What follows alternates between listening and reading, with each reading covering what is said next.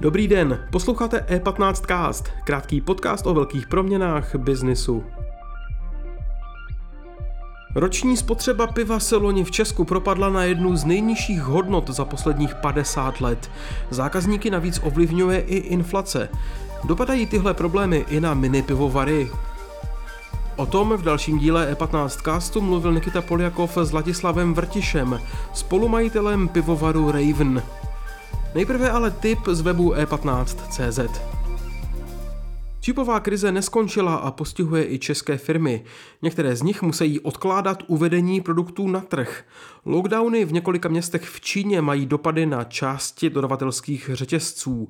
Válečný konflikt mezi Ukrajinou a Ruskem zase hrozí nedostatkem vzácných plynů nutných k čipové produkci. Celý článek si můžete už teď přečíst na webu e15.cz. Teď je čas na rozhovor Nikity Poliakova dnes se spolumajitelem plzeňského pivovaru Raven Ladislavem Vrtišem. Teď už tu vítám Ladislava Vrtiše, spolumajitele pivovaru Raven. Dobrý den. Dobrý den. Roční spotřeba piva v Česku se v loni propadla na historicky pátou nejnižší úroveň od roku 1950, což je posledních 70 let. Češi přestávají eh, asi pít pivo. Ehm, jak je na tom eh, ekonomicky eh, mini pivovar, jako jste třeba vy? Týká se vás tento propad, nebo vyřešíte trošičku něco jiného?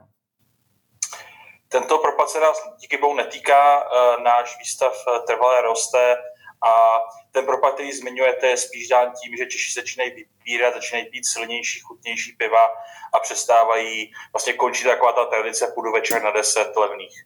Mm-hmm.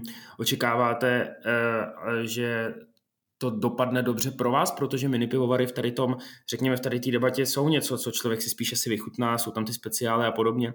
A nebo uh, ty velký pivovary, jako je Plzeň, který má volbu sládku a vlastně vstupuje do toho, vám um, může sebrat vlastně ty klienty. Uh, mini pivovary v Česku de facto následují americký scénář, to znamená trvalé rostou, Eh, dovoluji si tvrdit, že to procento bude za pár let mnohem vyšší, než je, než je aktuálně. Spotřebitelé si čím dál víc uvědomují, že jsou ochotní zaplatit eh, vyšší peníze za vyšší kvalitu a to je přesně to, co jim nabízíme. Uhum. A ještě velké téma eh, všech firm a pivovaru neví, nevíme, a to je problémy, řekněme, s exportem, s dodavatelským řetězcem právě v souvislosti s covidem a válkou. Vy očekáváte, že na váš biznis dopadne ta inflace a zdražování, který je? A nebo spoleháte na to, že, že vaši zákazníci si vás vyberou, že jsou bohatší a nebo že uh, prostě do toho investují? Uh, tak na nás už to samozřejmě dopadlo, dopadlo to na všechny, stoupají nám energie, stoupá nám nafta, eh, stoupají nám i suroviny. Uh, ten růst nicméně není nijak dramatický a uh, naši zákazníci jsou většinou vyšší střední třída, řekněme, a pro ně opravdu těch pár korun není kritických a nemyslím si, že toto náš biznis ovlivní nějakým zásadním způsobem. Uh-huh. A když se zeptám na poměr čepovaná piva a versus lahvová, eh, vy razíte jakou strategii? No, my, my nalahujeme tolik, na kolik máme objednávky. Eh, momentálně se pohybujeme někdy kolem 20% objemu jde do lahví, 80% eh, prodáváme v sudech. Nicméně během covidu se to obrátilo a nám je to v zásadě jedno, my jsme schopni nalahovat cokoliv je, cokoliv je potřeba. Uh-huh, A export do zahraničí nějakým způsobem řešíte? Je to pro vás důležitý segment podnikání? Eh, pro nás to až tak důležité není. Eh, my jdeme cestou nejmenšího odporu a pro nás je nejjednodušší to dodat českému spotřebiteli, eh, kde si můžeme pohlídat kvalitu a odpadá nám ten prostředník v podobě distributora, což bývá často docela komplikované vyjednávání. To znamená, my zatím nacházíme dost odběratelů v České republice a ten export tolik netlačíme. Eh, náš export je třeba 10% eh, naší produkce maximálně. Mm-hmm. Vy vlastníte, um, také provozujete dvě vlastní hospody, což je něco, čemu se um, některé pivovary vyhýbají, například uh, oblíbený Matuška v Praze a podobně. Jak důležité jsou pro váš biznis a přemýšlíte jste o rozvoji tady toho segmentu? Tak Adam Matuška už de facto taky hospodu má. Jasně. Uh, ale my jsme to upřímně nikdy nechtěli. My jsme se tomu strašně, my jsme se strašně báli.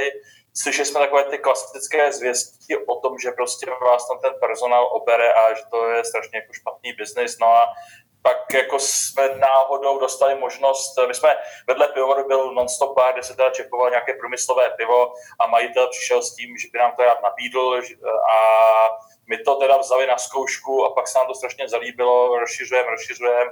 Teďka máme dva podniky a, a hrozně se nám to líbí, je to, je, je to fajn, je to super kontakt s tím zákazníkem, že skutečně vidíme ty reakce a máme ten feedback opravdu z první ruky. Mm-hmm. A plánujete třeba rozšířit uh, ten počet barů, který máte hospod? Upřímně teďka ta situace je ukrutně turbulentní, takže v této, v této chvíli o tom neuvažujeme, ale do budoucna bychom určitě rádi a rádi bychom měli, řekněme, v České republice kolem deseti eh, podniků, to znamená v každém větším městě bychom měli rádi jeden, ale to je opravdu, řekněme, vize na dalších pět až deset let. Mm-hmm. Vy jste vyrobili aprílové pivo, pivo s názvem Staro Raven, které se svým názvem mělo dělat legraci, no trošičku jako a, si vystřelit a možná v dobrým ze staropramenu. Z jejich strany ale přišla předželobní výzva. Um, jak vlastně vnímáte tady ten, uh, tady ten clash, tady ten spor? My jsme uh, necílili na staropramen, uh, i z toho důvodu to pivo mělo takový obecně kýčovitý charakter a pokud se podíváte na tu etiketu, tak tam opravdu nic neevokovalo značku, uh, značku staropramen.